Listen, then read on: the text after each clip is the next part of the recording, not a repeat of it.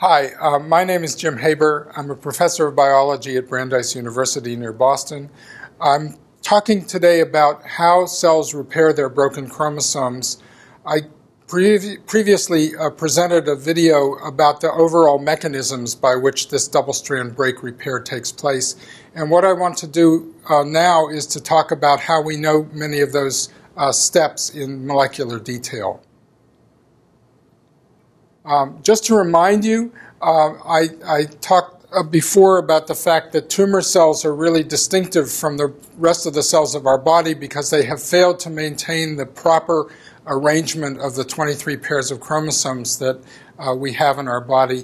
And these tumor cells suffer uh, hundreds of chromosome rearrangements uh, and these rearrangements are, are done by joining inappropriately segments of DNA from different chromosome breaks together uh, to make these translocations. And there's, as a consequence, what this means is that these tumor cells, uh, though they are efficient in repairing DNA in one way, they've lost the accurate uh, homologous recombination mechanisms by which double strand breaks can be repaired. And that's the topic um, that I'm pursuing. And as I also uh, mentioned previously, um, if the source of most of the double strand breaks that lead to uh, these chromosome rearrangements are not from exogenous sources such as X rays, they come spontaneously from the process of DNA replication itself. And I illustrated that by the fact that if you deprive uh, these cells of their key recombination protein called RAD51, uh, within a single cell division, what you see are all of these chromatid breaks, and these chromatid breaks, therefore, represent cases where one sister chromatid is completely properly replicated, but its sister has an interruption, and it's the job of the RAD51 protein to patch that up. And I'm going to talk now in more detail about one way in which this occurs, um, and I'm going to talk about it using a model organism, Saccharomyces cerevisiae, where we have the highest level of resolution of understanding uh, this uh, repair process. Okay. I also mentioned that uh, there are multiple different pathways by which double strand breaks can be repaired. Uh, there is a so-called double Holliday junction mechanism, which can lead either to crossovers or non-crossovers, and there is a synthesis-dependent strand annealing mechanism, uh, which only leads uh, to non-crossovers. I'm going to be predominantly talking now about this mechanism um, and uh, the way we know how each of these steps uh, takes place. Okay, so the model system that uh, my lab has studied uh, for quite some time uh, is, is this so-called mating type switching system within Saccharomyces cerevisiae. Uh, Saccharomyces budding yeast has two mating types, one called A and one called alpha, and they differ uh, by a set of about 650 or 700 bases of unique information so that MAT A has a set of sequences that MAT alpha does not have um, and, and they specify whether the cell behaves sexually as an A, as an alpha. Um, but it turns out that yeast are homothallic. Uh, this is a term that applies to uh, quite a number of different organisms. They are able to change from one mating type to the other. And this process of mating type switching turned out to be an opportunity for learning about how double strand break repair takes place in detail. In, in the case of this mating type switching, there is a site specific endonuclease, an enzyme encoded by a gene called HO, homothallism, um, that cuts the DNA just next to those red sequences, and it leads to the replacement of the red sequences by a copy of blue sequences. And obviously, for that to happen, there had to be a source for those ad- additional DNA sequences, and it turns out that there are two uh, other copies of mating type information. Here, one called HML alpha, here, one called HMRA, and these uh, serve as a library or reservoir of sequences that can be used to replace the red sequences by the blue sequences, and it turns out also to replace the blue sequences back to the red sequence. So the organism can switch in both uh, directions. What makes these donor sequences so unusual is that they are unexpressed copies of mating type information, and they are kept in a highly a heterochromatic and silent state by very highly positioned nucleosomes that go across this region, uh, which requires a special uh, histone deacetylase called SIR2. So these uh, sequences are not transcribed, uh, but they can be used as donors in this repair uh, event. And all of the expression of the mating type information comes from the MAT locus itself. Okay, so um, Ira Herskowitz's lab uh, made this all possible by making a galactose inducible version of the HO endonuclease. So this enzyme now is only turned on when we add a particular sugar to the medium. And when you add the sugar to the medium, very rapidly, this sequence is cleaved by the enzyme. And you can see that by using a southern blot, which is shown here, um, where the originally the mat A locus is cut into a smaller fragment, which you can see here, and then after some time, uh, what we discovered is we could follow the appearance of the product because the blue sequences have different restriction sites than the red sequences. And so on a southern blot, we were able to sort of follow in real time how this switching process took place. So the key elements of this is that the endonuclease is incredibly efficient. Almost all the sites are cleaved in a very short period of time, 20 minutes. Um, and after that, there's a rather lengthy period of time before we see the appearance of the product. And that allowed us to identify lots of slow steps in this process, each one of which rec- represents a key intermediate step in the process of DNA repair. Okay, the first of these that we uh, identified was uh, the fact that the ends of the double strand break are uh, chewed away by exonucleases. And Charles White, who was a postdoc in my lab, uh, uh, showed that he could see if he separated the DNA on a denaturing gel so that the two strands, Watson and Crick strands, are separate from each other, he could see the appearance of these strange, what looked like partial DNA digests um, in, in, the, in the southern blot. And they came because the enzyme STY1 that he was using cannot cut single stranded DNA. So it could cut this sequence at the beginning, but once the DNA was being resected by this, uh, these exonucleases, now this site became uh, unavailable for cleavage. And that means that we could see a DNA fragment that started at the next STY1 site or even the next STY1 site, and he could identify the fact that, that resection was taking place. And this was the first real demonstration that the resection was happening in a polar fashion. It turns out that as far as we can tell, all resection goes in this 5' prime to 3' um, way. Turns out there are at least three major um, uh, um, uh, DNA resection machines, if you will.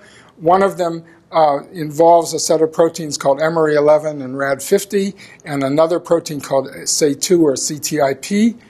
Uh, it does very short resection, and it then allows other resection machineries to be more efficiently loaded onto the broken DNA, one of which is an enzyme called EXO1, which chews off uh, individual nucleotides as it goes down the DNA.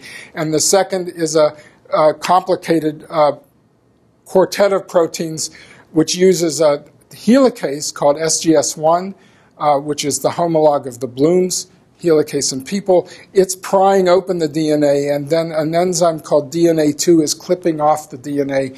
Uh, so there is what is called a helicase and an endonuclease, which is cleaving off chunks of DNA at a time. But by one of these means, then we end up with single stranded DNA that the RAD51 protein is going to use to carry out the next steps in recombination. Okay, here's just another illustration of this kind of resection. Uh, it uh, it, it, it, we realized, and other people realized, that you could see this resection much more dramatically if you prevented the recombination from taking place. And so, either by deleting the HML and HMR sequences so there are no donors, or in this case, by knocking out the RAD51 protein itself so there is no recombination, now you could see these uh, these bands appear on the on the gel because a resection is just inexorably going down the DNA, making one site after another not able to be cut uh, by the by this restriction enzyme and leading to these apparently large uh, fragments of, of DNA. So that allowed us to sort of look at this process and to figure out that in general, the nuclease is moving about one nucleotide a second, uh, four kilobases an hour. So it's a pretty slow enzyme uh, compared to many uh, uh biochemical reactions. Um, okay. Um, Another thing that, that is shown here is that if you get rid of the two uh, machines, the SGS1 DNA2 machine and the EXO1 machine, now basically all that resection stops except for a little bit, which is being done by the, by the last enzyme in this set, the Mre11 uh, complex. Uh, in order for this to take place in, uh, in chromatin, because after all, uh, we're not really interested in what happens in naked DNA, but what's happening in, in, in chromatin in, in the nucleus, it turns out that there has to be other components. Because these nucleases have a very hard time getting past uh, highly positioned nucleosomes. And so along comes another enzyme, uh, which is known as FUN30. Um, its name came from its original identification as function unknown now uh, and the name hasn't been changed. But what FUN30 turns out to be is a, a, a chromatin remodeler, a, a, member of the family of SWI2, SNF2 homologs, which can open and push nucleosomes around so that uh, it is possible for these nucleases to get past um, these, nucle- these uh, barriers. And so we've looked uh, at that kind of a process in another way of measuring resection, and that is um, to use uh, small PCR uh, reactions to say when, uh, to see what is the state of the DNA at this location versus what's the state of DNA, for example, here. Um, and, and of course, what happens is that a PCR will copy any template, but in this region here, it's all, there are two copies of the template. And in this region here, there's only one copy of the template. So the, the intensity of the PCR reaction is going to go down. And you can see over time that the amount of resection is just getting broader and broader as, as the nucleases keep chewing away the DNA uh, at this rate of about four kilobases an hour. If you do this same reaction in the FUN30 enzyme, deficient cells, which is shown here, now you can see that the resection is highly confined because it can't just go past all of those other nucleosomes. And there's about a fourfold reduction in the rate of resection. So, um, what I've talked about so far is the fact that there's a break. The break is made by a site specific nuclease. Uh, the nuclease induced break is then chewed away by a series of exonuclease enzymes to make single stranded DNA. Now I'm going to talk about the next step in the process, which is how the RAD51 recombination protein gets loaded onto the DNA and then how it carries out this uh, really critical part of the repair process, which is the strand invasion step, where this single strand of DNA finds a homologous template elsewhere in the genome with which it can make the base pairs as the initial step in the DNA repair process. Okay, so I, I mentioned before that uh, that the RAD51 uh, protein and, the, and its E. coli REC-A uh, homolog were, were, were understood by the really brilliant uh, X-ray crystallography of Nikola Pavletich's lab in order to be able to see how the single-stranded DNA is bound inside this uh, filament of RAD51 proteins. Um, and then inside this filament of RAD51 proteins, it effects an exchange of uh, base pairings such that uh, what was originally a single strand of DNA now is duplex, and it has displaced from the original duplex DNA a single strand of DNA. To be able to really see how RAD51 binds to uh, broken DNA in vivo, we needed another technique. Uh, this is uh, too small to see microscopically. Even with fluorescent proteins, uh, you can't see enough detail. And so we turn to a process called chromatin immunoprecipitation, uh, which I'll briefly uh, describe here.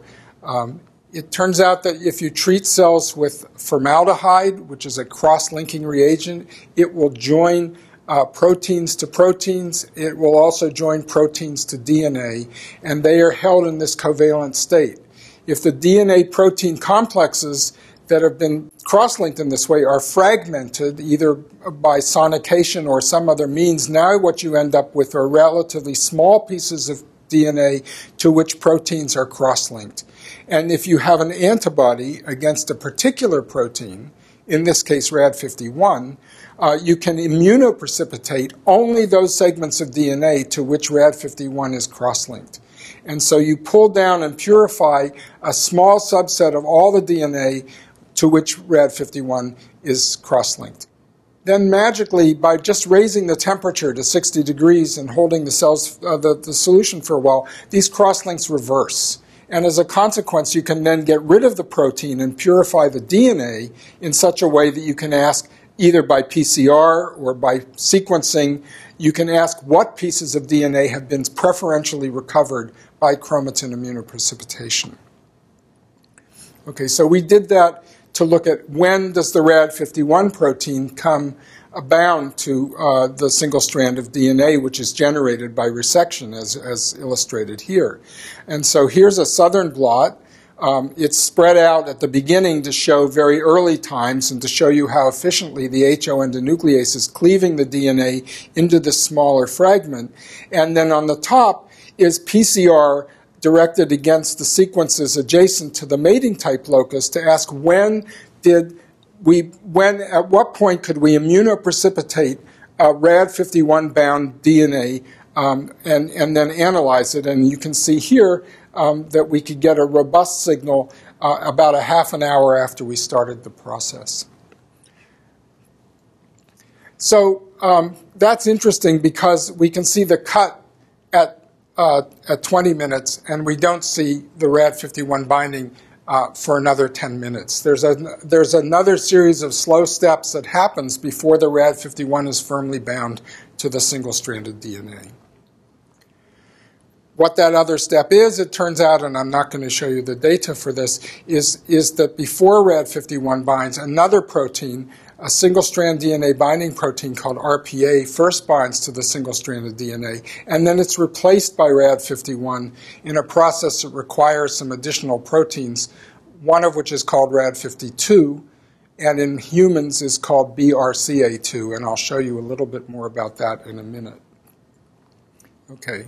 Um, so here um, is is the mammalian version of this kind of experiment, but now without being able to see a specific DNA uh, sequence. This is just irradiating cells, and so every cell has chromosome breaks after X irradiation, or, um, but, but the breaks are random with respect to any given DNA sequence. And the advantage of the yeast system was we were looking at a specific site and could really define it in some detail. But you can see here that um, if you um, you can see the appearance of fluorescent foci, which are by, done by looking at an antibody against the RAD51 protein. And so when you treat the cells by, by irradiation, you can see the formation of these foci. Those foci don't happen very efficiently when you prevent the resection of the DNA ends. They require single stranded DNA for RAD51 to bind. So if you block um, the expression of a protein called CTIP, which is one of those um, uh, uh, enzymes that is necessary for resection to take place, now you don't see these foci. Um, and as I said, RAD51 requires help in order to load itself onto the DNA. In mammals, uh, the key protein that is necessary for this is the BRCA2 protein. Uh, this is uh, the protein that's often mutated in, in, in, in, women who have a predisposition to breast cancers, familial uh, uh, predisposition to breast cancers. And you can see again that in the in the radiated cells, you can see all these RAD51 foci, but in the absence of uh, the, the, fully functional BRCA2 protein, now these uh, foci don't appear.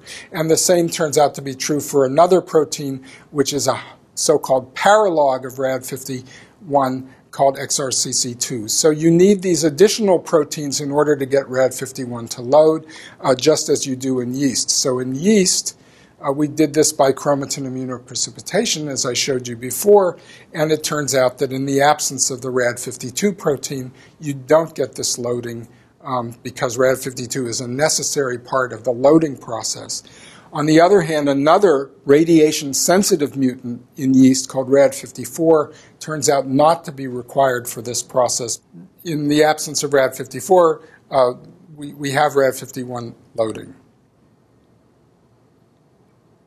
This cross-linking technique, this chromatin immunoprecipitation technique, turned out to be also uh, va- incredibly valuable for uh, looking at the next step of this process. So after RAD51 has uh, bound to single-stranded DNA, uh, the next step in the process is to search the genome uh, to find a partner sequence with which it can make these base pairs.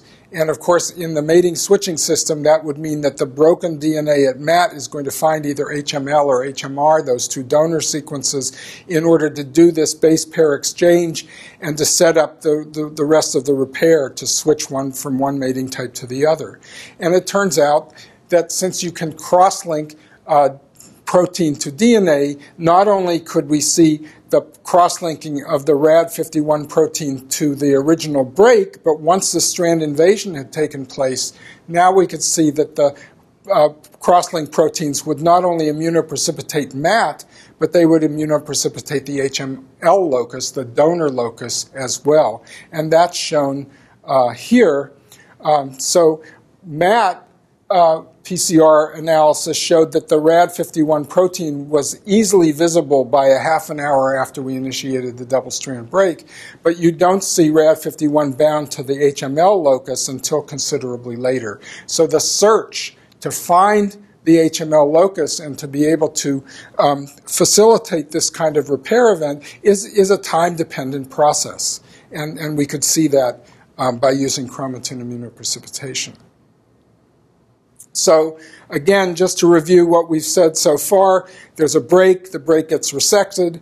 Um, the RAD51 protein, uh, with the aid of RAD52 and other uh, helper proteins loads onto the single strand of DNA, initiates a search across the genome in order to be able to find its partner, makes those new Watson Crick base pairs, and now the next step in the process would be to initiate new DNA synthesis to be able to copy uh, the new sequences that are going to be used to replace the sequences originally uh, at the MAT locus.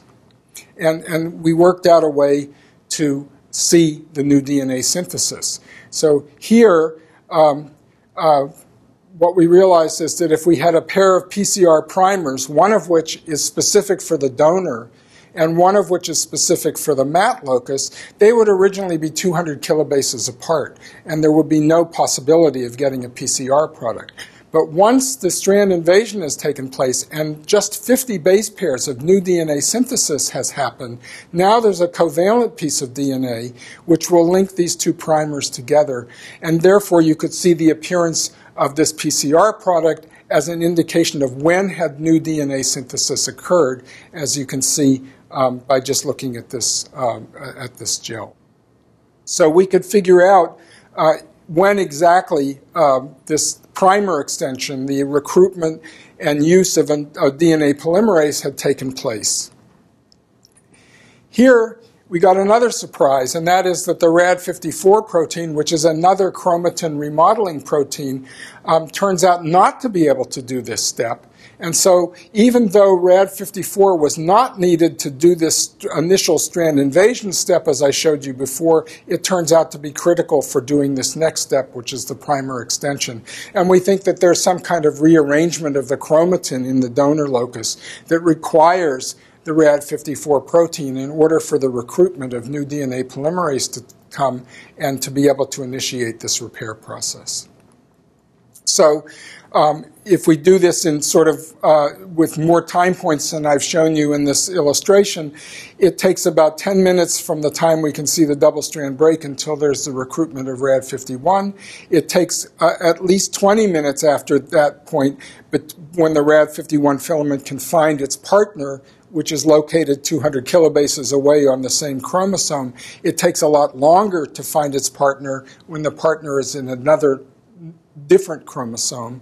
And then after that, there's still another 20 minutes after the strand invasion has taken place before the RAD51 protein can be gotten out of the way and the new DNA polymerase has been recruited in order to initiate new DNA synthesis. So there's a whole series of relatively slow steps that we could identify as uh, important in this repair of a broken chromosome. Okay, I mentioned that repairing uh, uh, uh, the break when the donor and the recipient are on the same chromosome is faster than when the donor and the recipient are on different chromosomes. And we can see that by using that PCR reaction as to how much slower uh, the interchromosomal re, uh, recombination event is relative to the intrachromosomal event. But that's just one place. I mean, we put a donor somewhere and we asked how did the repair take place. But you'd like to know more globally what does the position of the chromosome relative to the donor um, have as a, as a way of influencing this process. And so here we took advantage of uh, work from Noble's lab uh, uh, in which they used uh, what is called um, uh, uh, chromosome conformation capture by using, again, formaldehyde cross-linking of DNA to DNA to ask which pieces of DNA are more likely to be close together and which pieces of DNA are likely to be more far apart within the yeast nucleus. And so this is a, a cartoon of what, where all the chromosomes are inside the yeast nucleus. We already knew from lots of cytology that um, that all the centromeric regions are clustered together at something called the spindle pole body, the centriole, and so all those sequences are clustered together.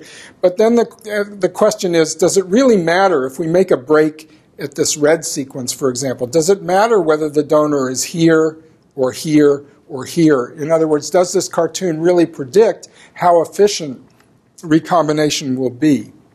And so to do this, uh, we, we, we changed the system. We put the HO cleavage site inside just another piece of DNA, not the original mating type sequence, which has now been deleted, but a, a gene called LEU2. And then we placed a donor sequence that shares about two kilobases of homology with the, with the broken segment elsewhere in the genome. And we just measured by viability how efficient was this repair event. If it's very efficient, then the cells plated on galactose, where the HO endonuclease is induced, should be very similar to what happens on glucose, where, where all the cells can grow.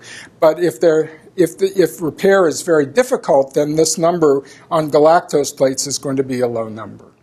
And so to do this experiment, we put a double strand break in one location, and then we made 20 strains where the donor was in many different locations. And they were chosen in part because some of them were estimated to be close together, and some of them were estimated to be far apart uh, relative to the site which is being broken. And so this is the result we got. It turns out that the likelihood that two sequences are close together before we induce the double strand break has a very strong effect on how efficient the repair event is. The, some of these events are 50% efficient, and some of these events are a few percent efficient. And that's all dependent on location.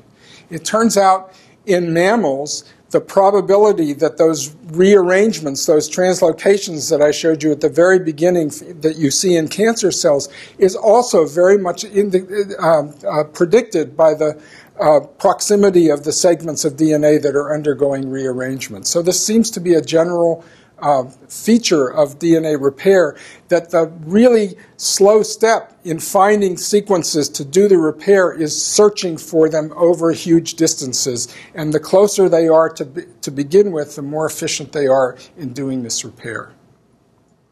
So I mentioned previously that uh, the Bloom's helicase plays an important role in the resolution of some recombination structures by being able to unwind uh, double Holliday junctions so that they don't end up being crossovers and lead instead to uh, non crossover outcomes. And the Bloom helicase uh, carries this out. Um, in a, in a way that is very obvious from this cytology here. Uh, here we see sister chromatids uh, undergoing frequent uh, exchange events, crossover events, um, compared to the wild type, um, because this process of dissolving um, intermediates is uh, incredibly uh, efficient in, in mitotic cells. And we showed in Saccharomyces that this same Bloom's helicase, its homologue called SGS1, has a similar role. So uh, again, using uh, the mating type switching system uh, and the inducible HO endonuclease, except here we placed a donor on a different chromosome.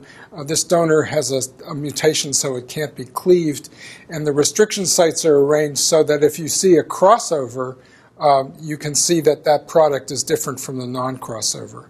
So in wild type, there are very, very few crossover events associated with this double-strand break repair event.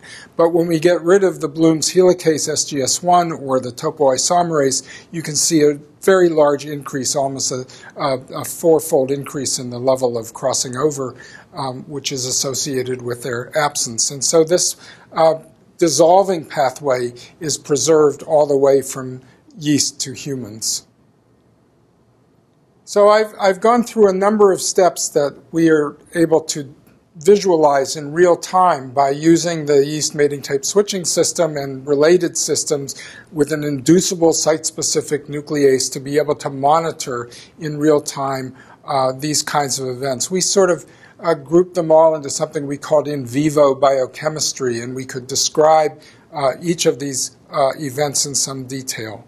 Uh, in, in the next video, I'm going to talk about uh, another uh, consequence of doing this kind of work, which is to reveal how mutagenic uh, this supposedly accurate repair event actually is. It turns out that compared to normal DNA replication, repair by these kinds of mechanisms turns out to be almost a thousand times more mutagenic than, uh, than a normal replicative event. So even though repairing in this way prevents the kinds of crazy translocations that I showed you at the very beginning, um, it is not without risk. And it turns out to be a reflection of the fact that this repair mechanism is not using the same machinery uh, in detail as, as the normal replication process. So all of this work that I've talked about was, of course, not just done, uh, in fact, very little of it done by me. It was done by a huge number of people in my lab. This is not a picture of my current lab, but rather a reunion of a large number of people who have worked in my lab. Um, this slide just lists all the uh, undergraduates, graduate students, and postdocs who have worked in my lab over a very long career uh, in order to learn a lot of the things that I've told you. Um, but in addition to these many uh, people with, who have been in my lab, we also have collaborated with an astonishing number of other labs in order to accomplish this work. And these are simply listing all of the principal investigators at different labs. Of course, they too had students and postdocs who were part of this process. So learning all of this material took uh, quite a lot of effort on the part of many labs to, to really define uh, what we know about double strand break repair. Thanks very much.